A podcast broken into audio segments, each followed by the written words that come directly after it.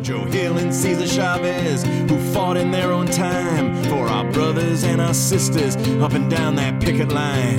For the unnamed and unnumbered who struggle brave and long. For the Union men and women standing up and standing strong.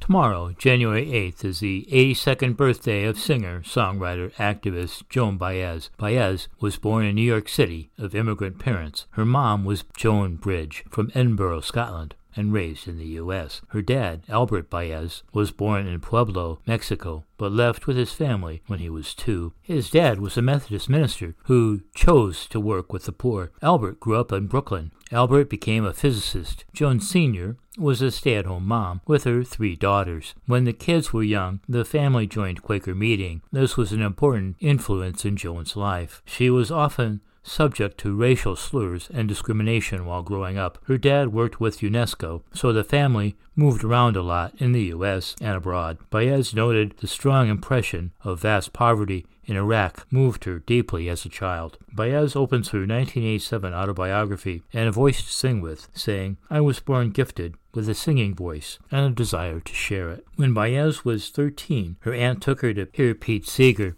and she was hooked. She began practicing Pete's songs and started performing in public. They were then living in the San Francisco Bay Area. She graduated from Palo Alto High School in 1958. After her graduation, her dad got a faculty job at MIT and the family moved to Boston, then the center of the growing folk music scene. Baez began performing near her house. She briefly attended Boston University. In 1958, she gave her first concert at the Club 47 in Cambridge. She was paid $10.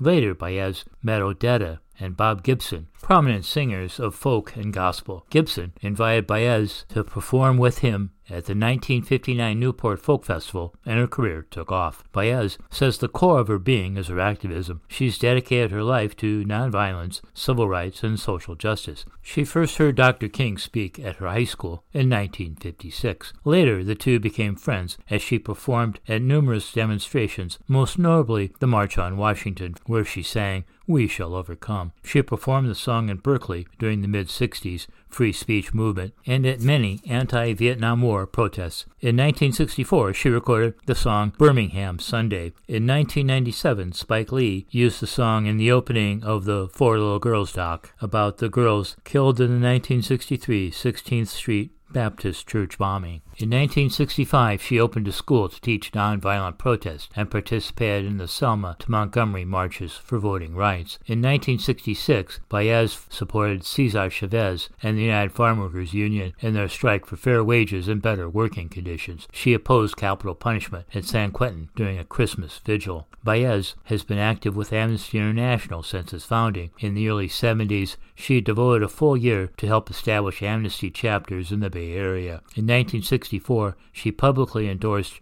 resisting taxes by withholding 60% of her income taxes. Baez was arrested twice in 1967 for blocking the entrance of the Armed Forces Induction Center in Oakland, California, and spent over a month in jail. Dr. Martin Luther King visited her for an hour during one of her times in jail. She also sang at a free concert at the Washington Monument in D.C., where 30,000 people attended to hear her anti war message. She joined the 1969 moratorium to end the war in Vietnam protests. In 1972, shortly before Christmas, Baez participated in a peace delegation to Hanoi to address human rights in the region and to deliver mail to American prisoners of war. She was caught in the U.S. Christmas bombing when the city was shelled for 11 straight days. She still has occasional nightmares about it. Since the late 70s, Baez has been a prominent supporter of the LGBTQ community. She has long worked on environmental issues, notably on Earth Day in 1999, joining Bonnie Raitt in honoring environmental activist